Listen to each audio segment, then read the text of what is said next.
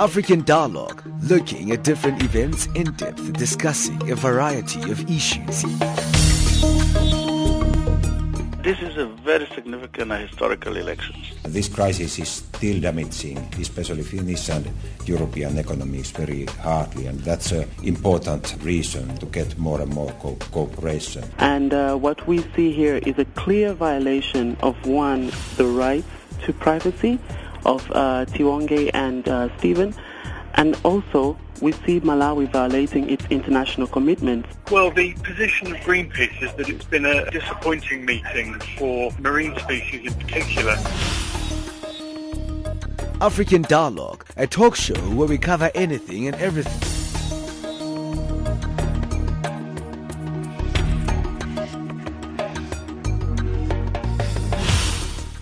Good morning, time is just gone 11 o'clock Central African time here on Channel Africa, the voice of the African Renaissance. My name is Zikhona Miso and you're tuned into African Dialogue.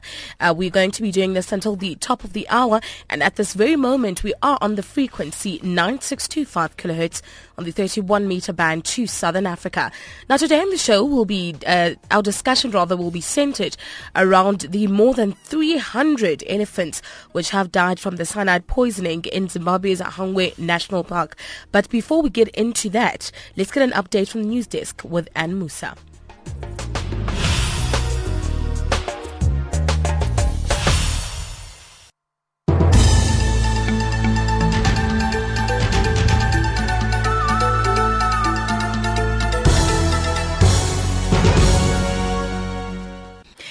In the headlines, UN presses for rapid peace deal in the DRC.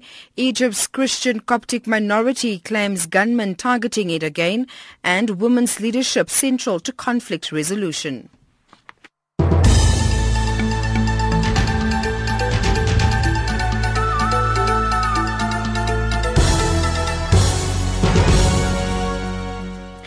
Good morning. The UN has pressed for progress in efforts to bring peace to the DRC amid signs that talks between the government and rebels are heading towards failure. The UN Special Envoy overseeing the peace negotiations in the Ugandan capital has voiced concerns at the lack of a comprehensive deal that would lead to the demobilization of the M23 rebels fighting in the east of the country. The M23 rebels control an area of around 700 square kilometers in the east of the DRC that borders Rwanda and Uganda. Senior officials from 7 United Nations agencies and 2 non-governmental organizations have completed a fact-finding mission in the Central African Republic to take stock of the country's ongoing humanitarian crisis. The emergency directors from agencies, which include the UN Humanitarian Affairs Office OCHA, the UN Children's Fund UNICEF, the World Food Programme and the UN Refugee Agency, UNHCR, began their 3-day mission on Thursday.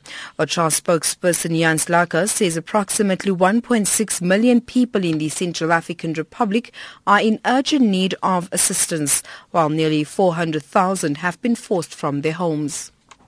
Persistent insecurity, the absence of the rule of law, and attacks against humanitarian personnel and assets are, in many cases, preventing life-saving assistance from reaching people in need.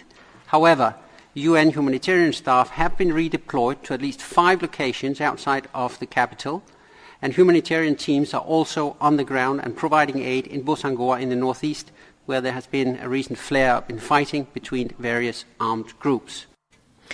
A retrial of former Egyptian President Hosni Mubarak resumed in closed-door session at the weekend, in which top security officials gave testimony. Mubarak was sentenced to life in prison last year for complicity in the killing of demonstrators in the uprising that toppled him in 2011, but an appeals court ordered a retrial. Mubarak was then released from jail but is kept under house arrest in a military hospital. Last month, the presiding judge imposed a media gag on the session proceedings for reasons of national security. The West African regional grouping ECOWAS have welcomed the results of Guinea's legislative vote held last month. The ruling rally of the Guinean People Party, headed by President Alpha Condé, won 53 seats in the National Assembly and its small party allies won 7. ECOWAS congratulated Condé and the people of Guinea for the political will and determination to restore full constitutional order in the country. Opposition parties, however, have called the official results unrealistic and vowed to challenge the results in the Supreme Court. The UN Security Council has adopted a resolution that puts women's leadership at the center of all efforts to resolve conflict and promote peace. The resolution seeks to focus more attention on women's leadership and participation in conflict resolution and peace building, and to address the lack of information on how armed conflicts affect them.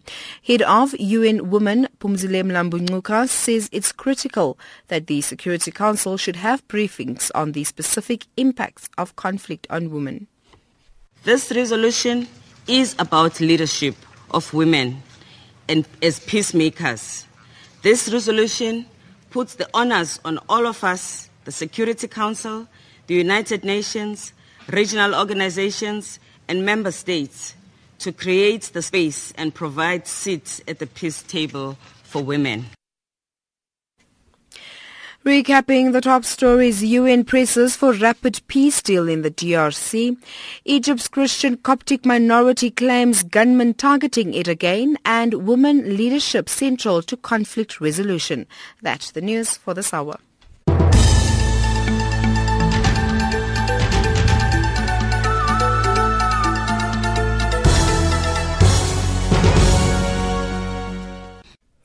Thank you to Anne Musa for that news update, bringing the time now to 11:06 here on Channel Africa, the voice of the African Renaissance. You're tuned into African Dialogue and my name is Zikona Miso. Remember that African Dialogue comes to you every Monday to Thursday at 1100 hours Central African Time. And as always, you're more than welcome to participate on the show.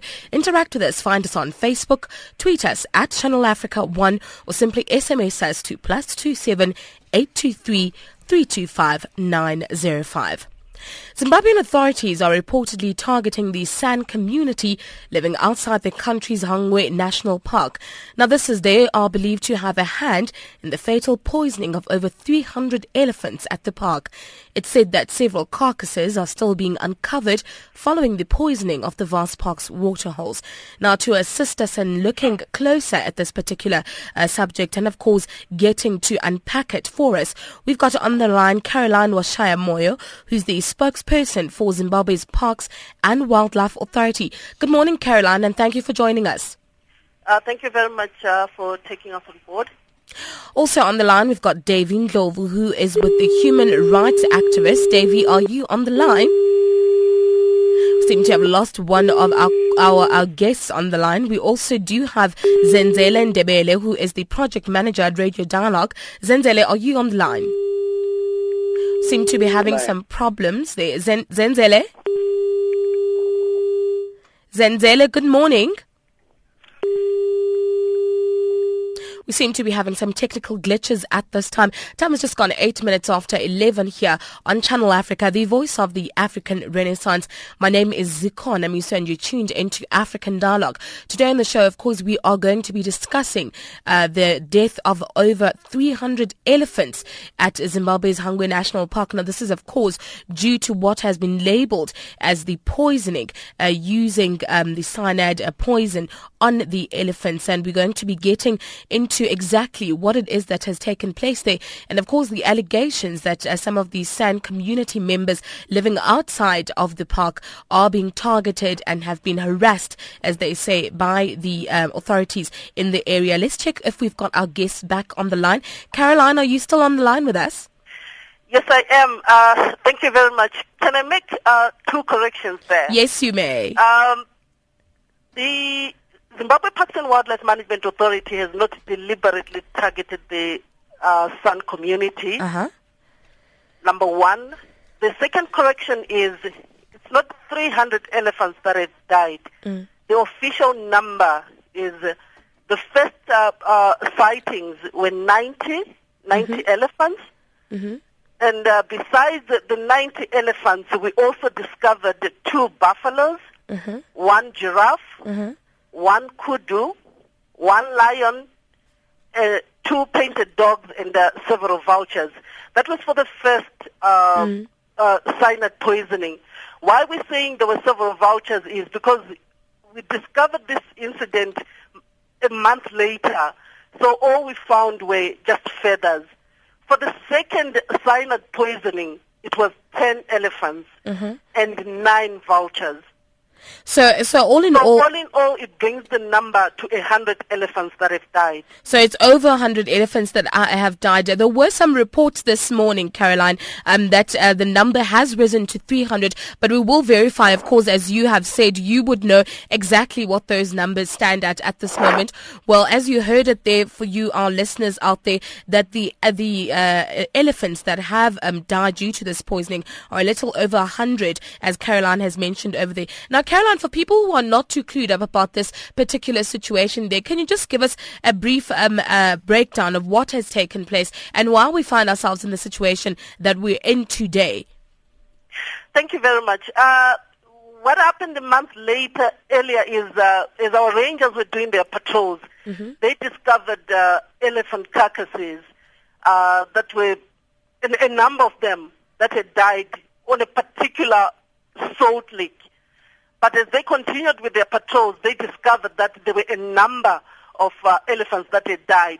And from the first investigations that we carried out, 35 natural salt licks had been poisoned with cyanide. And we called in our professionals, that is the Environmental Management Agency, to say, look, here is a situation. Because with poaching in Zimbabwe, we were used to poachers using guns. We looked for cartridges, there was nothing. We were used to them using wire snares, there was nothing. So we needed professional advice as to what it is that had killed these elephants. And samples were taken from the soil, samples were taken from the elephants themselves, and it confirmed, they came back positive to say it was cyanide. Cyanide in Zimbabwe is specifically used for mining purposes. And it is imported. It is not manufactured in Zimbabwe. We don't have companies that manufacture cyanide in Zimbabwe. It is imported for mining purposes. But what we are learning from investigations is it is finding its way into unlicensed people. And hence poachers are now using it as a means of poaching. Now, now, Caroline, when we talk about the cyanide, as you said that it is being used for construction purposes and so on and so forth, is it something that is readily available or not? The laws of the land, that is in Zimbabwe, if you are to have or to be given cyanide, there's a process that you go through. An environmental management agency will be in a better position as to explaining that particular process. But basically, you need a certificate in order for you to have cyanide. So that certificate is acquired through EMA, that is the Environmental Management Agency. Hold that thought there, Caroline. Let me check if we've got our other two guests back on the line. Let's check Davy Ndlovu, who is a human rights activist. Davy, are you on the line? Davy's not on the line. Zenzele Ndebele, who's production manager with Radio Dialogue, are you on the line, sir? Yes, I'm on the line. Good morning. Thank you very much for joining us. Apologies for that technical glitch there earlier on, but we are glad to have you joining us in on the discussion. Now, earlier, Zenzele, Caroline was just giving us a breakdown of what has taken place in the last month and, of course, the discoveries that have been made of over what she has called over 100 elephants in the area and having been fatally poisoned by this cyanide, which she is explaining to us now, which is not supposed to be readily available for the ordinary person. Now, in your view, what has caused this situation that we're in now? When we talk about the black market, and of course it's believed that these people are doing this to trade in the tusks of the elephants. Your thoughts around this? I think from the past what I heard with Caroline, I think I'll agree with her that there is supposed to be a process that it has to be carried out for the cyanide not to be sold to everyone. And also, It's not something that is available. But what happened is that this cyanide found its way to the villagers around the Hwange National Park, of which some of them are the same community, who some of them were paid as little, from the people that I interviewed, who was paid as little as $20 to poison the elephants, get the tusk, give to people. And from what I understand, these guys, someone will just go to the villagers, give them cyanide, and tell them that when they've killed the elephant, I'll come at a certain time and collect the tusk. So they didn't know where the tusk was going and how much was the value. And then when the scandal broke out, innocent villagers were actually harassed by the rangers. Some of them were beaten up. I'm talking about two guys who actually abandoned their homes because they claimed that when they were moving around the national, somewhere near the national park, they met camp rangers who beat them up and they ran away from their homes. You're saying, at the end of the day, we are the poor people who suffer after getting $20. But why are the authorities not actually investigating, one, where the cyanide is coming from, and two, try to cut the market of the tusks? Because as long as someone readily buying these elephant tusks, the situation will never stop.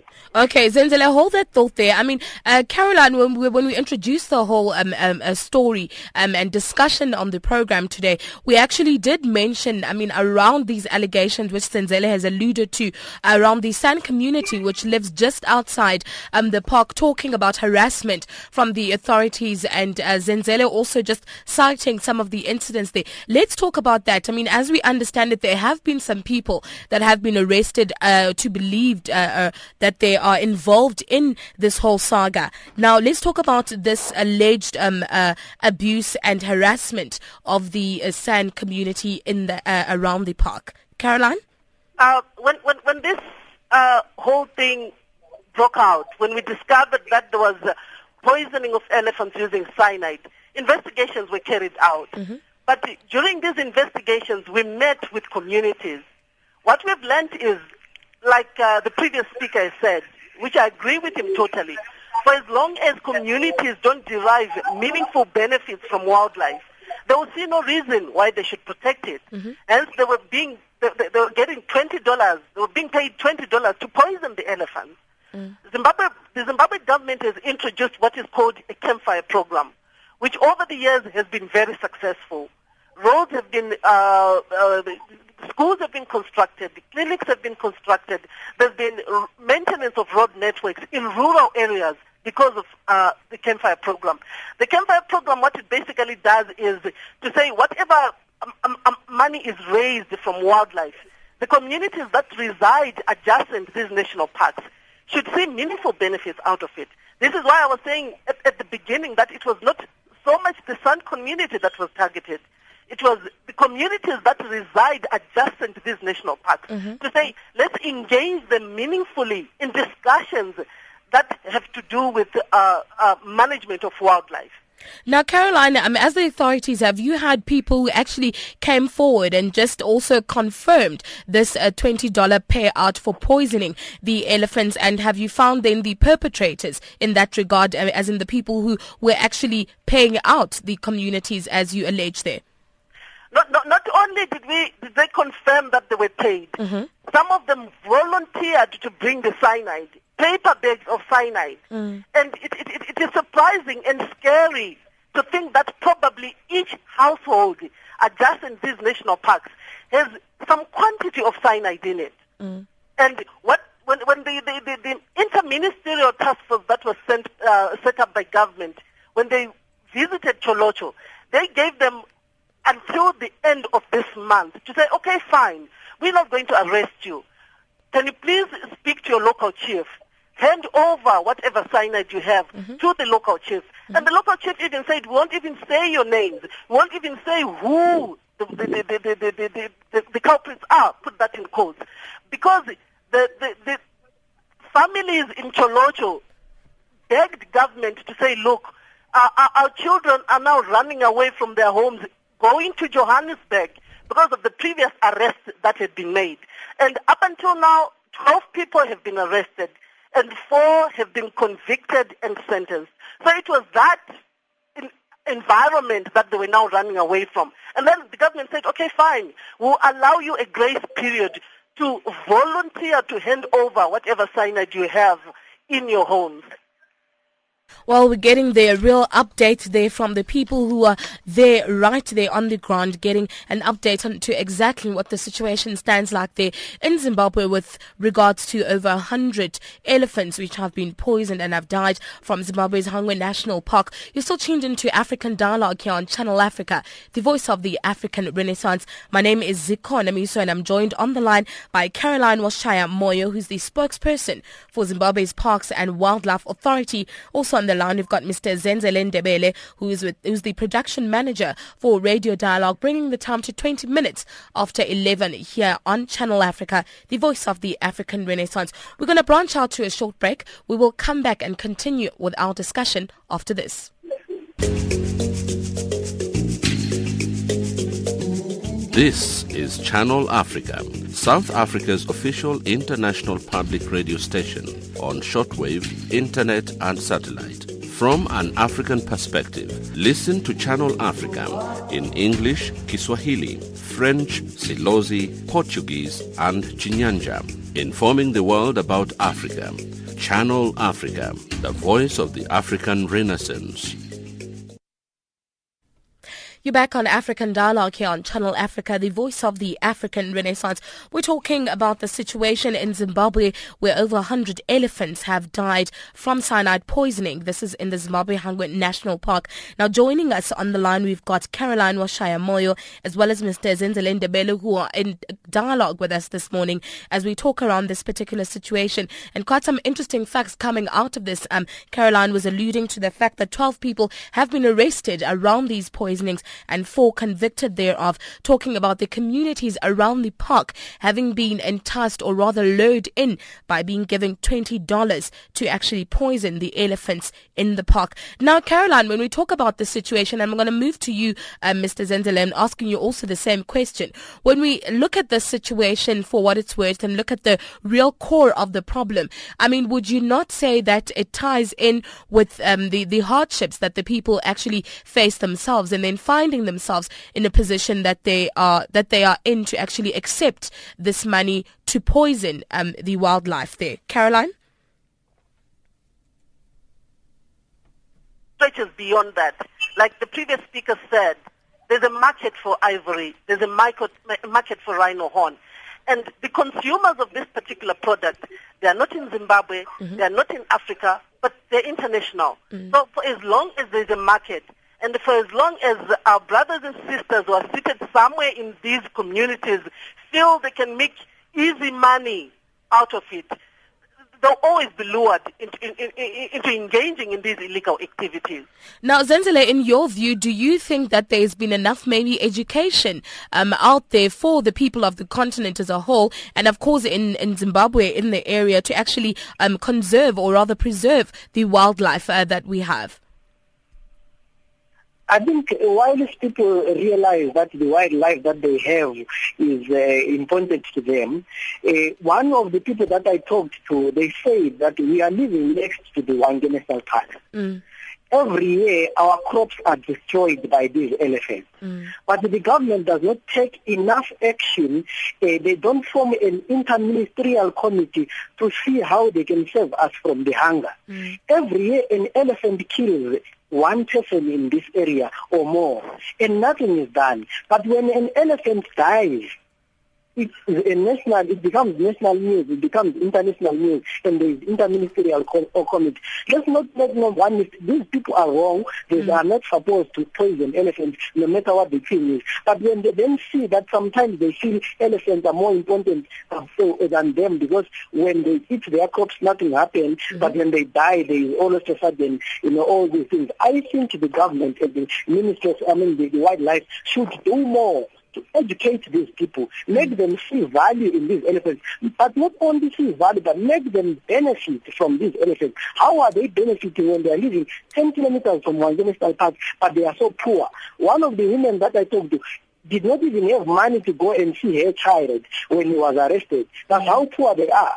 But they have all these resources that are making millions for other people. So who is benefiting from these resources? Caroline Zenzele brings a very interesting point here, which we've also heard actually when we talk about rhino poaching and just poaching in general. I mean, he's bringing a point there saying that the people on the ground feel that the animals have been indeed valued more than them, as he's also, I mean, citing that the elephants have said to have been trampling over the people's land and also killing some people, but nothing has been done when it happens to them. However, when the elephants are treated badly or even, you know, dying, then the government then only comes out then. What's your view on this?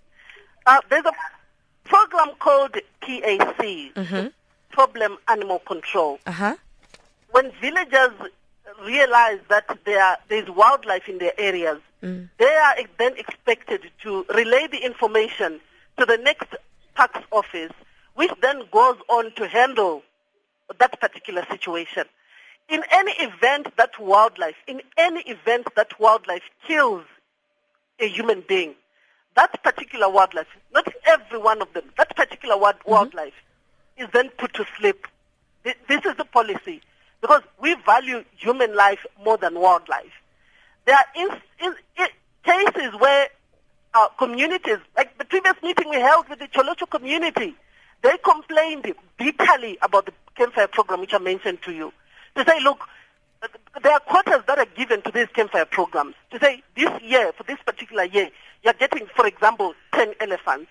When they sell them, the money is then supposed to go back to the community and, you know, change their lives for the positive. But there were allegations and counter-allegations of abuse of funds by the management within Campfire, which is one issue government said they're immediately going to look into, and it's currently being solved. Zenzele, your view on this? I think I agree with her entirely that as long as resources are there and people see elephants but they don't benefit them, they are not going to of the animal, because this Campfire project is not helping them. If we are talking about the same people, we are talking about people who have been hunter-gatherers, but when they were stopped to hunt, nothing was done to make sure that they can also own cattle, to farm, to have drawn power like people. These are the guys who, the most educated person has not reached matric, most of them. They cannot read, they cannot write. They survive by almost being slaves for the Ndebele and the Kalanga who live that community.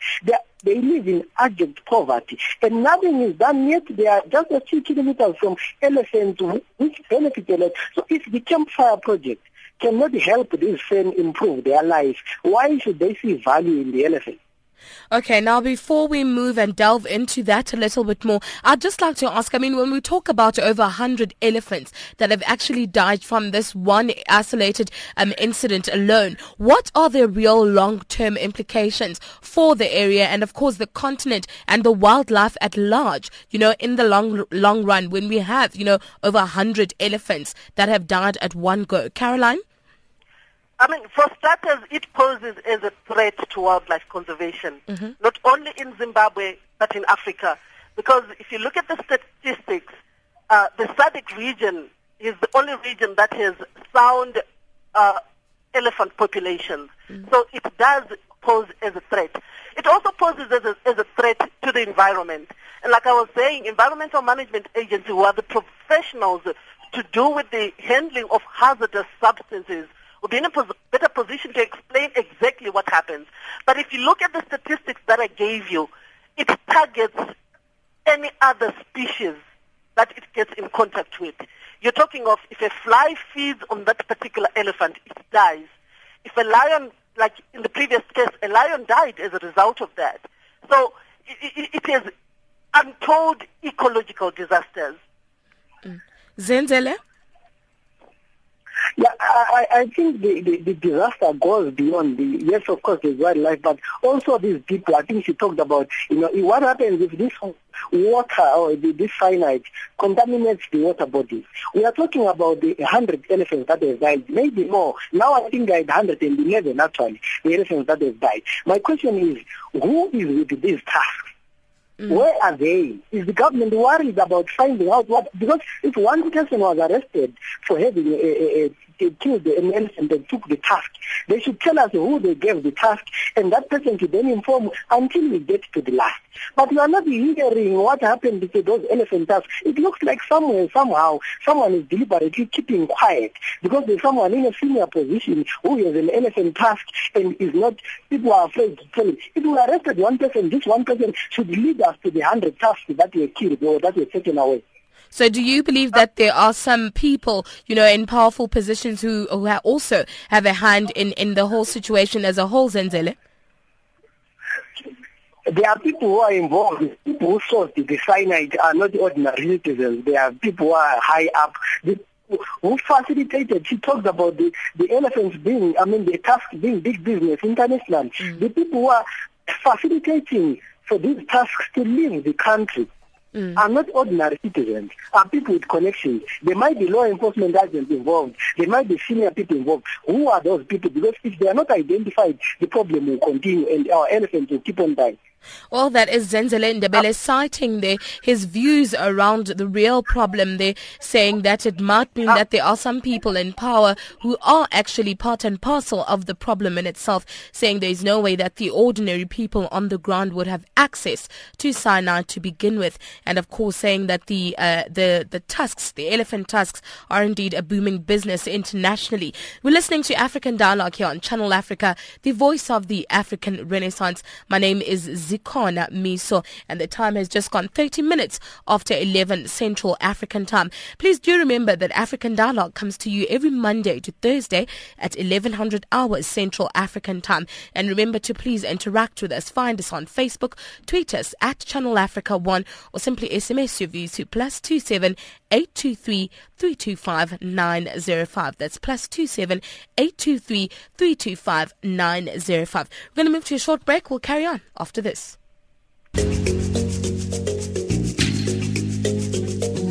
This is Channel Africa, South Africa's official international public radio station on shortwave, internet and satellite. From an African perspective, listen to Channel Africa in English, Kiswahili, French, Silozi, Portuguese and Chinyanja, informing the world about Africa. Channel Africa, the voice of the African Renaissance.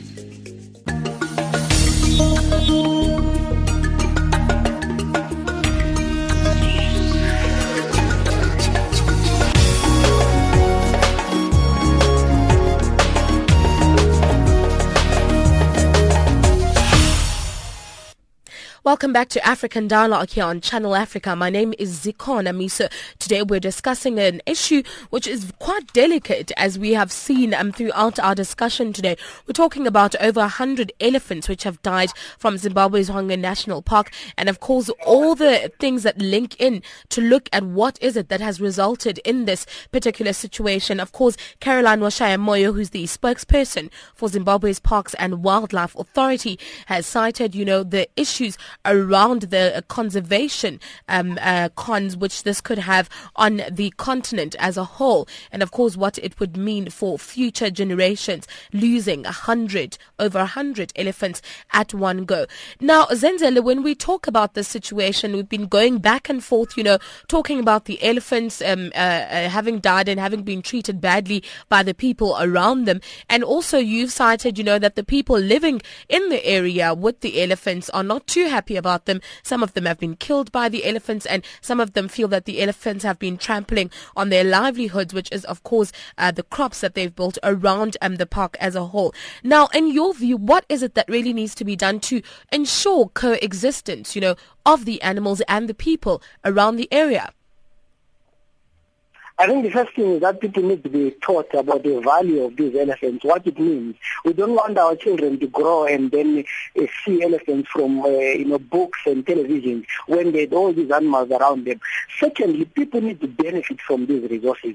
There's no way people should go hungry when they have elephants, and each year people hunt and make millions out of them. There's no way people should fail to pay their school fees, like the poverty I saw in Toronto, just a few kilometers from the national park. People cannot send their children to school. People cannot afford a decent meal, but they have all elephants that are killed. Not only elephants, but every year their hunting quotas and millions of dollars are made. But there is poverty.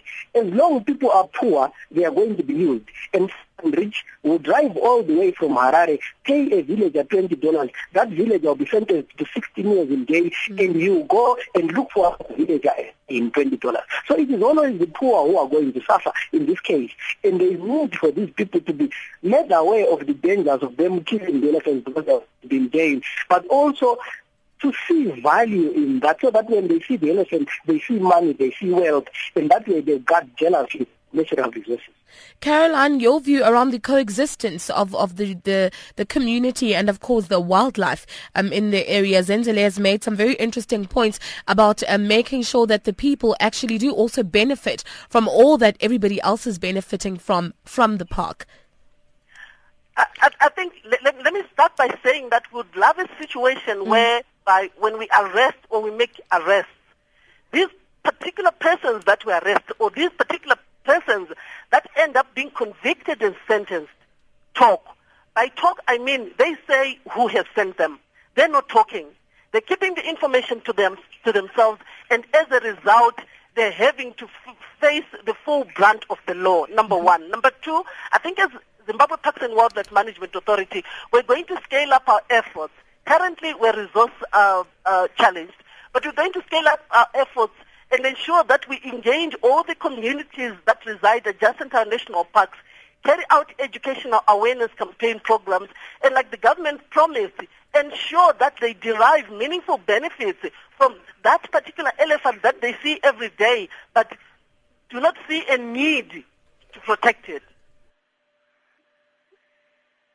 Now, Caroline, when we talk about, you are really harping at the fact that the people who are being used by Zenzele, the people that Zenzele is highlighting here, who are really behind this situation as a whole, should actually talk to the authorities. Now, for somebody who's listening on the line right now and who may actually think to themselves, actually, I know somebody and I would like to talk, was there any form of leniency that they may face, as you say, at this stage, that the people on the ground are the ones that are facing the full might of the law as opposed to those who are actually behind these deeds? As what I meant was the ones that have been arrested. Talk of Akim. Akim was arrested and in 4 days his case was completed.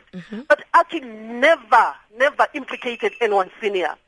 All he told us is, okay, I'll tell you where the ivory is. I hid 7 along the railway line. I hid the other 6 at the crime scene. And exactly that's where we found the ivory from.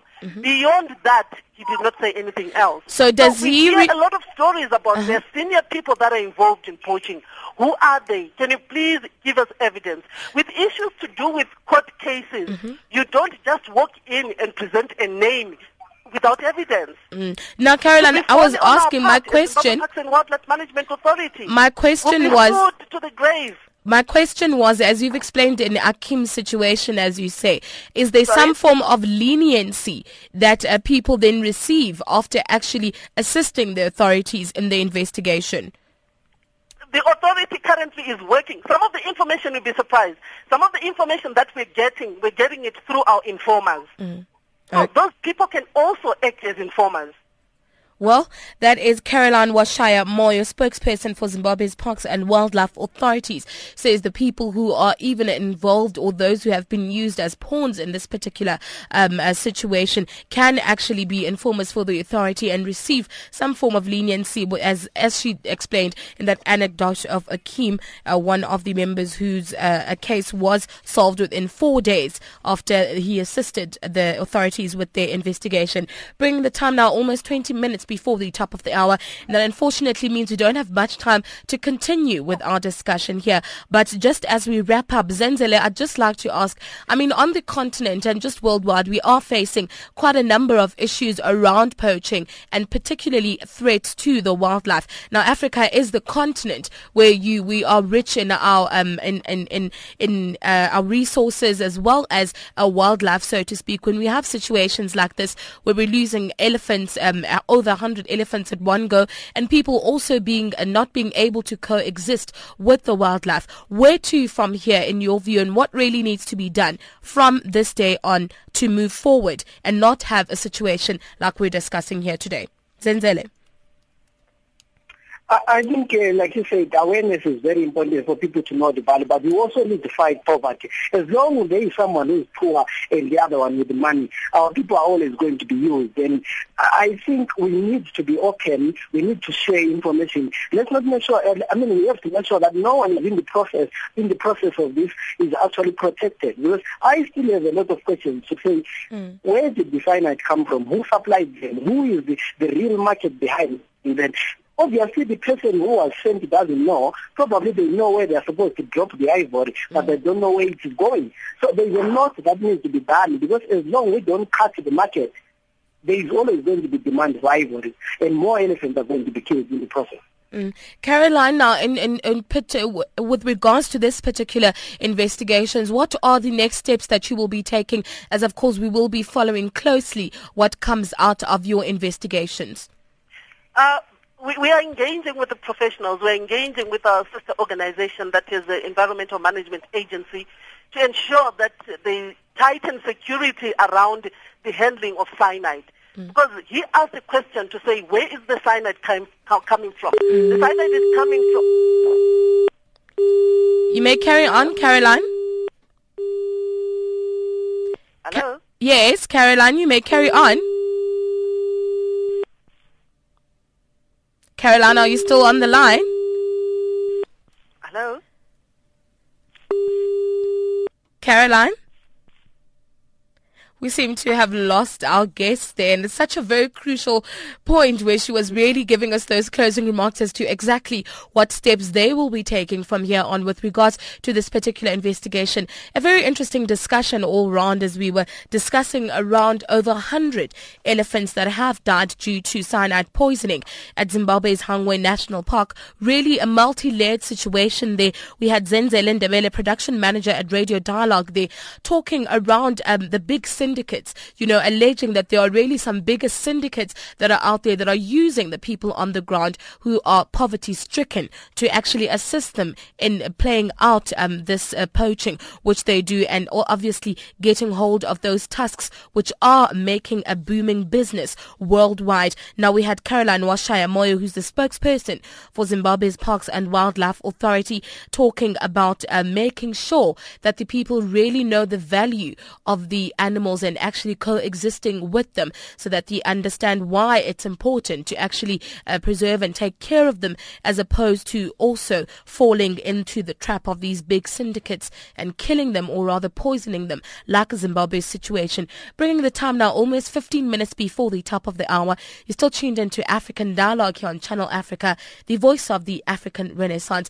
You're more than welcome to also share your sentiments with us around this particular issue. And it's not only elephants that are facing a real threat on the continent, but also, of course, as we all know, the rhino is also facing a similar problem from these big syndicates, as Zenzele was alluding to. So you can send us your sentiments or any comments and questions that you may have. Find us on Facebook, tweet us at Channel Africa 1, or simply SMS your views to +27 823 325 905. That's +27 823 325 905. Although unfortunately, due to technical glitches, we had to lose our guests there on the line. We'd still like to thank them for the contribution which they had on today's show. That was, of course, Caroline Washayamoyo, spokesperson from Zimbabwe's Parks and Wildlife Authority, as well as Mr. Zenzele Ndebele from the production manager from Radio Dialogue. They're really giving us a very interesting dialogue on the show today. With that, it's time for us to move to a short break. When we come back,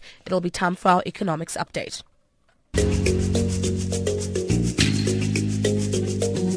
This is Channel Africa, South Africa's official international public radio station on shortwave, internet and satellite. From an African perspective, listen to Channel Africa in English, Kiswahili, French, Silozi, Portuguese and Chinyanja, informing the world about Africa. Channel Africa, the voice of the African Renaissance.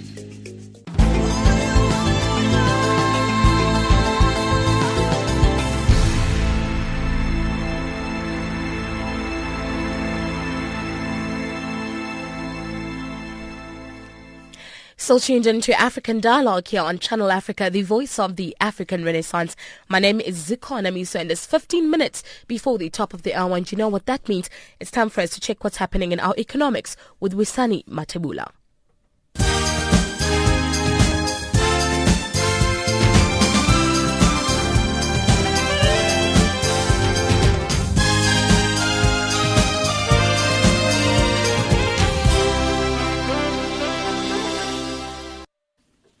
Good morning, Zikona. The South African Airways is gearing to establish a hub in West Africa in 2 years' time.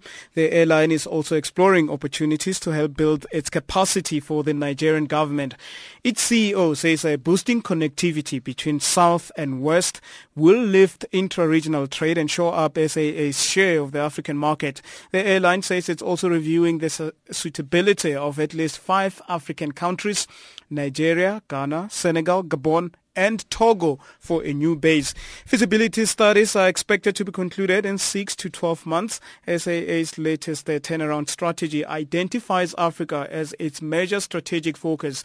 The airline will be working with air traffic navigation services and airports company South Africa in the coming months to identify overlapping projects between the 3 state-owned groups that are focused on extending the reach of their services into Africa as part of identifying the best location for a hub. And Angola has adopted laws to govern future financial markets that it plans to launch in the beginning of next year. So says an official from one of Africa's fastest growing economies. Plans to make the country's capital, Luanda, a financial trading hub have been on the books for a long time, but have been delayed by technical problems as well as lack of legal footing to guarantee transparency. The country's Capital Market Commission says the plan now is to launch a bond market next year ahead of the opening of the stock market in 2016.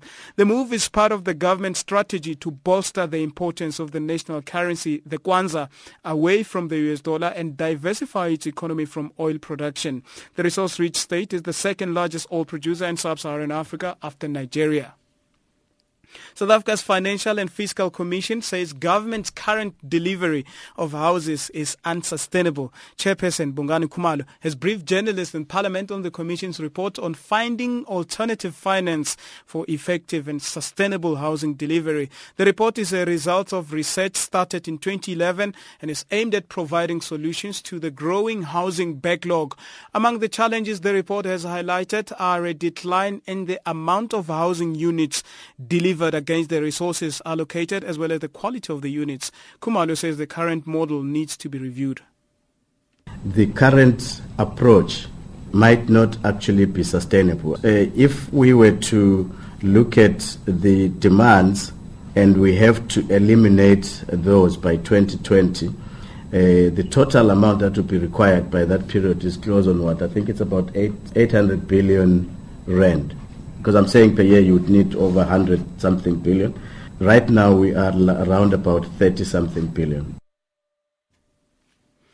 And the Social Development Department in South Africa says it's talking to the Reserve Bank to ensure that their debit orders do not go through following allegations that pensions distributor Cash Paymaster Services has been sharing the social grants database with some companies. Social Development Minister Bathabile Dlamini last week said she was considering legal action against the company, including terminating the multi-million-dollar contract with it. This comes after talks between Dlamini and the pensions distributor fail. The companies being referred to sell airtime and grant loans. The department spokesperson Lumka Oliphant. This week we're going to be meeting with the various people that are involved in this matter, including the Reserve Bank. They can do and make sure that they don't allow any deductions. Also saying to our people that SAFA does not sell airtime. They should not buy any time or respond to any numbers that they are given. And that's your economics news for now. I'm back in an hour's time with another update.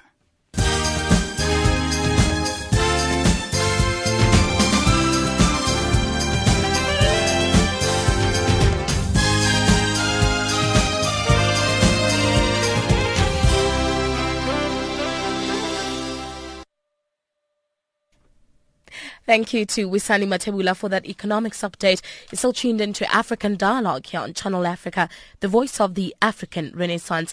My name is Zikona Miso. Please go visit our webpage. That's where you'll get all of our previous shows. If you have missed the show, like a very interesting show which you have missed today, if you've just tuned in, we were of course talking about more than 100 elephants which have died due to cyanide poisoning in Zimbabwe's Hwange National Park. Go to our webpage. Visit it. It's www.channelafrica.org. www.channelafrica.org. And with that, it's time for us to check what's happening in our sports with Tami Kluza.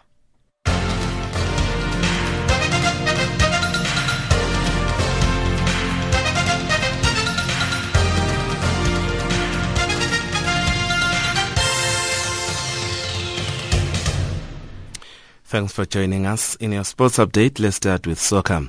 The South African Football Association, SAFA, and the Premier Soccer League, the PSL, yesterday congratulated Orlando Pirates on their qualification for the CAF Champions League final after their 1-1 draw against Esperanza in Tunisia on Saturday night. Pirates secured their passage to the final on the away goal rule after holding the Tunisians to a goalless draw at Orlando Stadium a fortnight ago. The Soweto Giant will face Al Ahly of Egypt in a two-legged CAF Champions League semi-final next month. The president of the Nigerian Football Federation, Aminu Maigari, has congratulated Nigeria's under-17 team on their win against Mexico at the ongoing FIFA under-17 World Cup. The Golden Eagles thrashed defending champions by 6-1 in their opening match of the tournament at the Khalifa bin Zayed Stadium in Al Ain City in the United Arab Emirates on Saturday. Tony Ubani reports. President of the Nigerian Football Federation, Alhaji Aminu Maigari, has commended the efficiency of the under-17 national team, also known as the Golden Eagles, in their 6-1 devolution of the World Champions League under-17 World Cup Finals in Al Ain City on Saturday. In their first match of Nigeria's 10th appearance in the World Cup tournament, the World Cup man of the Rubber produced a near-flawless performance to easily consign the cup holders to abject humiliation in the United Arab Emirates. Maigari said, "I am thrilled and I must say that indeed these boys have done our country proud. A week ago we got a 10-leg into the 2014 FIFA World Cup final when the Super Eagles won in Ethiopia. Now our boys are looking very, very good at the under-17 World Cup. Surely our football is on a positive rebound. However, I want to tell the high-flying Golden to see this at the beginning. They still have 6 more matches to win to lift the trophy, and that is our target." The 3-year ban on a former Nigerian CAF and FIFA Executive Committee member, Dr. Amos Adamo, slammed on by the Federation of International Football Association, FIFA, has expired, thus making the Nigerian high-profile sport administrator free again to participate in football activities within and outside Nigeria. But contrary to expectations, Dr. Adam has declared that he is not in a hurry to return to football administration in CAF, FIFA, as well as in West African Football Union. The former West African Football Union president noted that he learned lots of mistakes during his period of incarceration, and on return now, he would be delving into sports business and not sports administration, as it was the case before his ban. And now in tennis, Tennis Zimbabwe has appointed Regis Bungu as the association's new president. He will take on from Anne Martin, whose 2-year contract term ended last month. Bungu has been Martin's assistant after serving the association for 3 years. Bungu believes that a junior development is the only way to raise the sports back to its glory.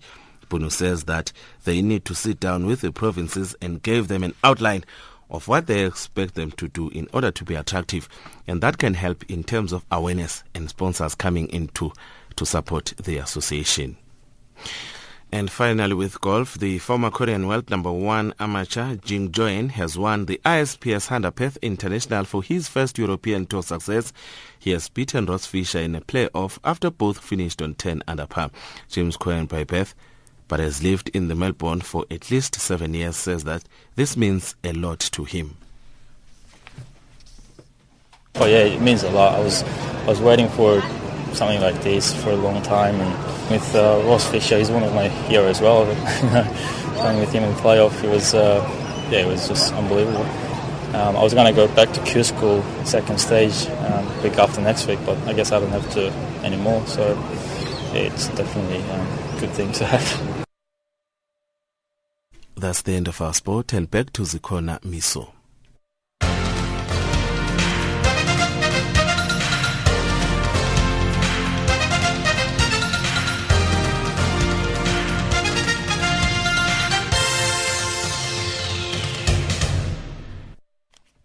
Thank you to Tami Kluza for that sports update here on African Dialogue. And unfortunately, that does bring us to the end of this installment of the show. Please continue to send us your questions and comments on our SMS line, which is +27 823 325 905, or you're welcome to tweet us at Channel Africa 1 using the hashtag African Dialogue, or Facebook us on our Channel Africa page, which you will find there on Facebook. For now, it's adios from me, Zikhona Miso. Please do tune in tomorrow to African Dialogue, as we will be looking at the liberation of air transport on the continent. Should be a very interesting one. So do tune in tomorrow at 11 Central African time. But for now, stay with us here on Channel Africa, the voice of the African Renaissance. Next up is Africa Midday with Benjamin Mushatama.